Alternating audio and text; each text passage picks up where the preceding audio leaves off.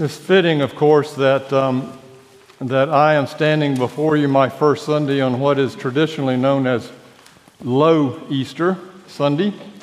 Low because it follows the glorious heights of Easter Sunday with all of the flowers and the timpani and brass and you know overflowing churches. Although you did a pretty good job this week on the crowd, I have to say.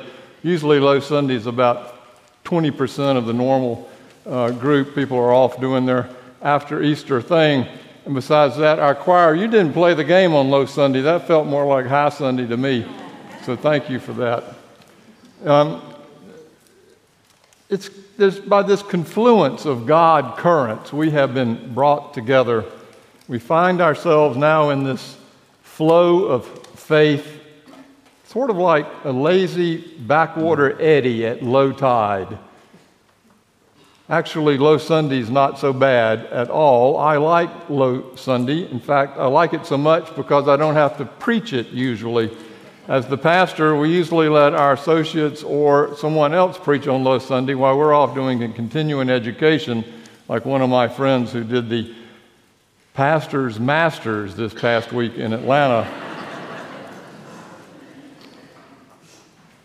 Low Sunday's not a bad thing after all. On Low Sunday, the tide drops and you begin to see the river for what it is. You see more of the bank, you see more of the bait and the clam and so forth. And you can also see all of the debris left in the river that we need to clean out on Low Sunday. Switching metaphors, while there are times for mountaintop eurekas, generally the Bible, in my experience and my own experience teaches that faith formation forms from the ground up than from the top down, as a shout out on Earth Sunday. From the earth, just as we were created, out of the ground. Not from the boardrooms and winning columns and delusions of our rightness and our greatness. With that in mind, let us hear the word of God.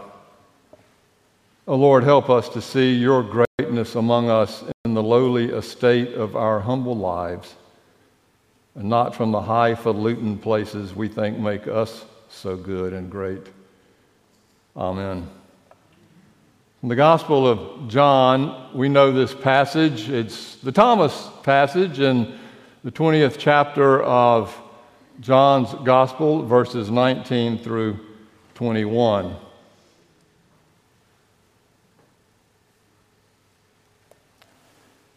When it was evening on that day, it was the first Easter.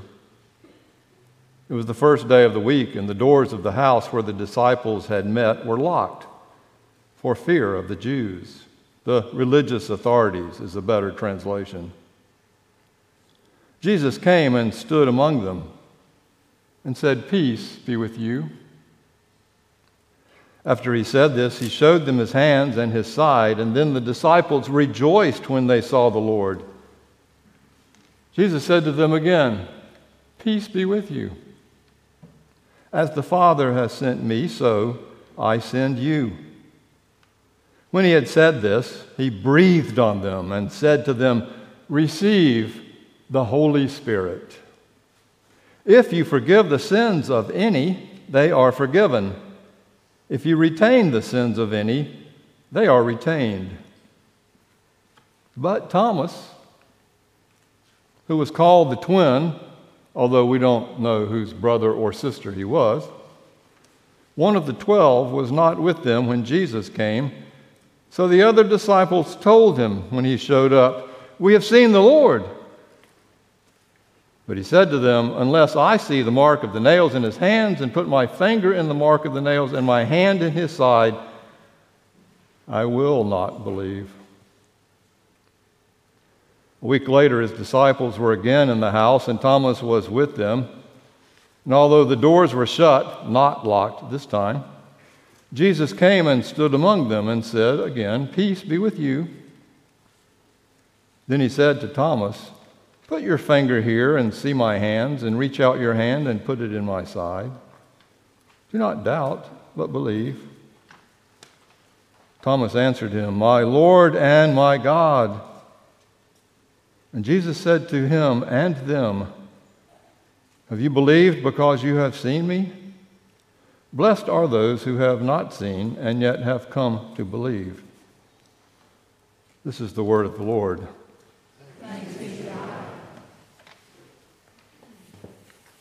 So they say that um, seeing is believing. But I have to say that in today's passage, it's the exact opposite. It's believing is seeing. We know that's true because of the world we live in and all the many opportunities where we see that believing is seeing. The election was stolen or it wasn't, depending on what you believe. Masks and vaccines matter, depending on what you believe. You see what you believe. Because what we believe to be true is now true in our world. That's the problem with misinformation on both sides of the aisle. It just keeps feeding what we believe to be true. And we often make many of our belief awareness truths based on what we innately or reflectively or intuitively think is true. It's always been true, therefore it must be true. Take this morning's passage. No matter how many times Jesus had told them in John twice, not counting what he does at the Last Supper, in Mark it's three times. No matter how many times Jesus had told them that he must be arrested and suffer at the hands of the Jewish authorities and then be crucified only to rise again, no matter how many times they could not believe it and therefore could not see it as true.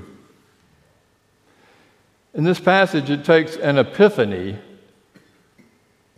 born in Jesus' wounds and suffering that opens their eyes to the crucified and resurrected Lord. How could they forget? You'd think somebody would have remembered, oh, yeah, remember that time he told us?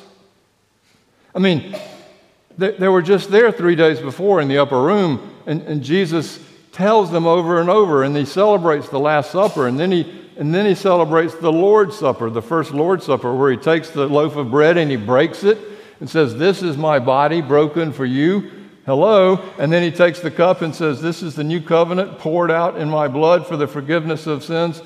There it is, over and over. And then he explains to them again what will happen he then has this first communion service, and then he girds himself with a towel and he kneels down at their feet. And Peter doesn't like it because anybody with a towel kneeling at your feet is the lowest of low. That's not for Jesus, Peter thought. But what he's showing them again is his own servant love, his own willingness to get on his knees then he offers them this huge farewell discourse, which is four chapters long in Mark's gospel, explaining exactly what's going to happen again and what it means, and then ends with this wonderful prayer to God, holding us up, holding them up, so that God will protect us during the hard time of his crucifixion and our own suffering and pain, and will help us see again the resurrected power of God's love.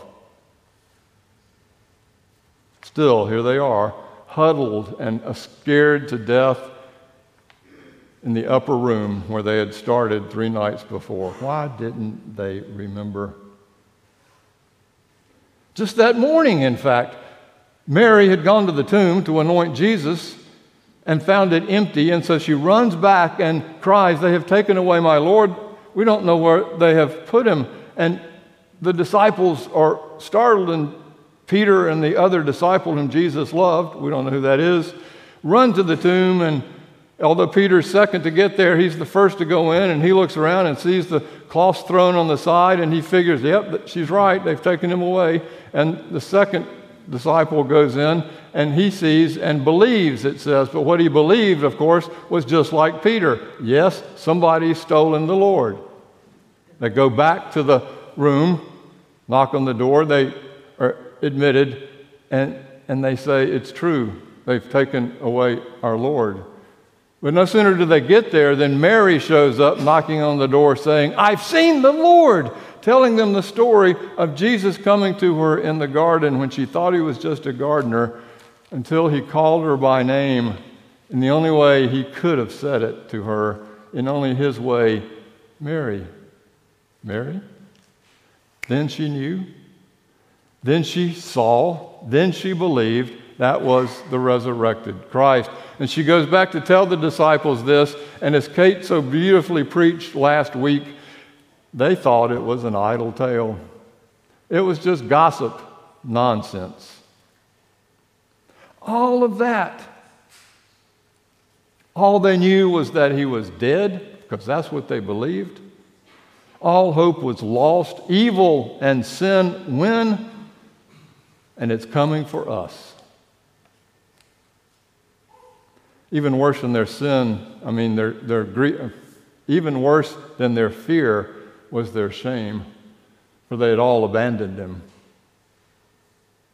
All, even Peter in his denial, they all denied him. And even worse than that was their grief, for they had lost the one they most dearly loved and they knew most dearly loved them.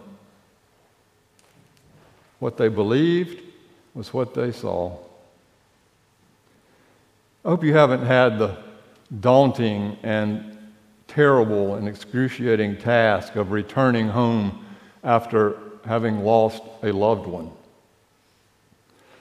You don't want to go back, but you have to, and you get in the car and you mope along down the road and you finally get to the driveway and you pull in and you can't really breathe well and your mouth is dry and you sit at the at the steering wheel and you say a prayer for energy and strength to take the journey and you finally open the door and sort of crawl your way through the back porch to the back door which is the last place you saw her before the accident the day before. You walk into the kitchen and you see there's the laundry basket with her clothes just like she left them and there's the newspaper on the kitchen table just like just like we let kitchen sinks full of dishes. Uh, it's all the same. It's all exactly the same. Yet it's completely different. Completely different. Because what you experience is the space is empty. For the energy of the spirit of your loved one is no longer present. It is as if a huge global cosmic vacuum cleaner came in and sucked out her energy spirit, and all you feel is emptiness and vacuum. Dietrich Bonhoeffer, the great theologian in the 20th century, wrote Nothing can make up for the absence of someone we love. It's nonsense to say that God fills the gap. He doesn't fill it. But on the contrary, He keeps it empty and so helps us to keep alive our former communion with each other, even at the cost of pain. Our former communion with each other, even at the cost of pain. You see, for the disciples, it is just that cost of pain, the scars and wounds and suffering made real to them in Jesus' hands and side that opened them up again to the very presence that he was the resurrected Lord. He shows up in the evening out of thin air as if Scotty just beamed him into that place, only his atoms and molecules were so mixed up that they couldn't recognize him. He was not just an ephemeral spirit, he was a different kind of embodiment, not locked into time and space, yet embodied nevertheless. The same body, but different, still with his scars and his wounds. He passes the peace shows them their hands, his hands and his side. Then they get it. They had no idea who he was until he showed them his scars. They get it. They see. It's his cross wounds that served as the DNA for them to find a positive identification. And when they saw it, they finally rejoiced and began to sing, and regardless of the fear, regardless of the worry of those outside, dance and sing like it was Pentecost. They saw the Lord. There's a story of the old sexton in a church who was wiser than most of them. And as the administrative assistant was preparing the Easter bulletin, he happened by the office and picked it up to look at it and threw it down on her desk and said, Nope, it's not going to work. She said, What do you mean it's not going to work? He goes, It's not going to work. Why? There's Jesus with his hands outstretched, he said, but there aren't any nail holes. No nail holes? No Jesus. He knew. That's the identification mark. This is universally true, you see. It is that place where we and others reveal their deep vulnerability that we find ourselves seeing them truly as they are and connecting. Way before Brene Brown came, became everybody's second favorite word, I'm not sure what your first one is, but way before Brene Brown, she got everything she got, not just from her practice, but from her practice of faith. It's grounded in Scripture. She, the good Episcopalian, knew that. It's universally true. And later they would remember, as would we, when we sit at table in communion, surrounded by the great saints we take a loaf of bread and we break it and the body of Christ and pour it out, and then we are connected with all the saints in heaven and on earth who proudly proclaim his name. And we sang the Sanctus. And we're in communion again around the pain and resurrection of Christ. It's not just a recognition of his wounds, of course, that Jesus needed to give them. It was his promise to them of a new life out of death, not only for himself, but for them too. The recognition is only half of it. The rest of it, Jesus knows that he needs to bring them back down to earth. So he passes the peace again and gives them their marching orders. If the Father has sent me, so I send you. This is Matthew's go out into the world, the end of his gospel. And then he breathes on them the power of the Holy Spirit, and this is Luke's Pentecostal passage. And then he gives them their specific mission reconciliation and forgiveness. If you forgive the sins of any, they are forgiven. If you don't, if you retain the sins of any, they are retained. What he means by that, I think, is best interpreted in the message, the messenger translation.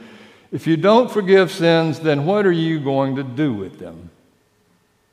And we know what it's like to carry around the burden of unforgiveness. What are we going to do with them? We're going to throw them under the bus. We're going to we're going to hope for their, for their hurt. We're going to wish them bad. That's what we're going to do with them. But it ends up being our greatest burden, not theirs. So here it is. The story could end. The resurrected Jesus shows up, shows his wounds. Wow, it's Jesus risen. Next thing you know, they're getting sent on a mission the new life of hope and discipleship, inspired by the breath of the Holy Spirit. Their feet on the ground, now they go in communion and reconciliation and forgiveness. Story over. Probably should be, in fact, but what's with Thomas? What's with Thomas? He's not there. The story can't end until Thomas walks in. There can't be full communion unless Thomas is part. It begs, where was he? There's no telling. He, he was either so scared that he dug a foxhole for three days and refused to move, finally getting enough courage, or I think maybe he was one of the true believers that was walking up and down the highways and byways and farm fields because he remembered Jesus has said, I will be raised from the dead, and he's calling out to Jesus in order to, to find him. I think maybe that could be true too, so, because we call him Doubting Thomas. Oh, Doubting Thomas. Bless his heart. It's, it's, a, it's a bum rap, it's a bad moniker. Thomas didn't doubt any more than the rest of the disciples. He wanted to see the wounds and the scar just much as they did. And, and not only that, he wanted to be in even greater solidarity with it by, by willing to touch it. In fact, I think doubt gets a bun rap. Now, too much doubt is awful. You become a cynic, you don't believe in anything, you're completely atheistic about anything you just walk around in a cloud of doubt. That's not the way to live life, doubting everything and distrusting. Too much doubt is bad, but too little doubt, I think, might be worse. For doubt is that place in us that calls us to be contrite and humble, reminding us that we do not know everything and that we, in spite of the fact that we want people to think, are not certain about it all, that deep down in all of us we struggle with it. The issue of faith is always fed by the ground of doubt. As Fred Buechner says, doubt is the ants in, in the pants of faith. It keeps us dancing and moving and growing and learning. As you're lovely, wonderful um, Sarah, I forgot her name, Coffin? Kali preached six years ago. Frida sent me her sermon for you Sunday where she confesses her doubt right in front of everybody. She's however old. And tell me that didn't bring us closer to her and to ourselves. You see, you cannot have deep faith formation without also the process of doubting it from time to time. And Thomas, he gets the same thing the disciples did the sending, the going. Then he sees. You know, I think we do too, on some level, see. We discern if we believe enough. We can, we can see, we can, we can see a glimpse of the resurrected Christ if we have eyes to see, if we believe, beyond our prejudices and presumptions and assumptions and certainty. God, I hate certainty. More harm and evil has been done in the name of truth, of, of being right and certainty than anything else. Think about it. If we can see past that, we can discern Jesus all over the place. Where two or three are gathered together, where we, where we share communion with each other in His name through love and compassion and service, even if you don't believe in Him, He's there. As you feed the hungry and clothe the homeless, or reach out a hand to someone in need, the presence of Christ is there if you have eyes to see. You can see Him in and through this good church, when you open yourselves to the world as you do and your woundedness, and I know you're hurting. I've, I've heard from you how you're hurting and you're worried. I mean, you've lost your beloved Alan. Joanna, probably the best interim in the world, falls and breaks her back, and she has to resign. And now you got me. I understand you're worried.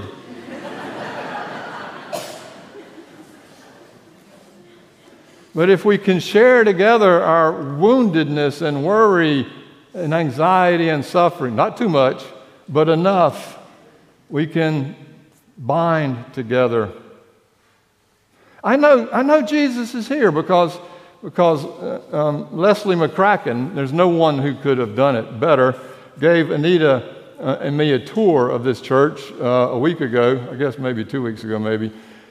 And uh, she showed us everything, and she showed us every closet, every bathroom, every drawer, uh, and she showed us the 64 ventilation things in the library ceiling. She, and, and as we're walking past the memorial garden, I was stunned by the powerful Celtic cross coming up out of the ground, standing watch over those ashes and memories.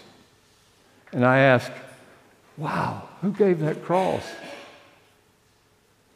She said, I don't know if you knew Sally Laurie, but she was at your church. I said, I knew her.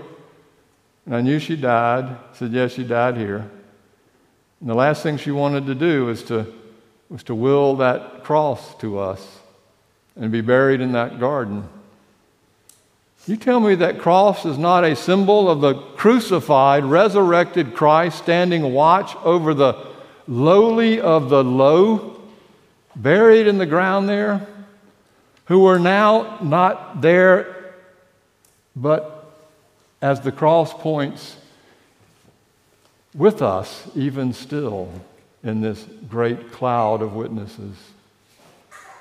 We can see it if we believe it. Amen.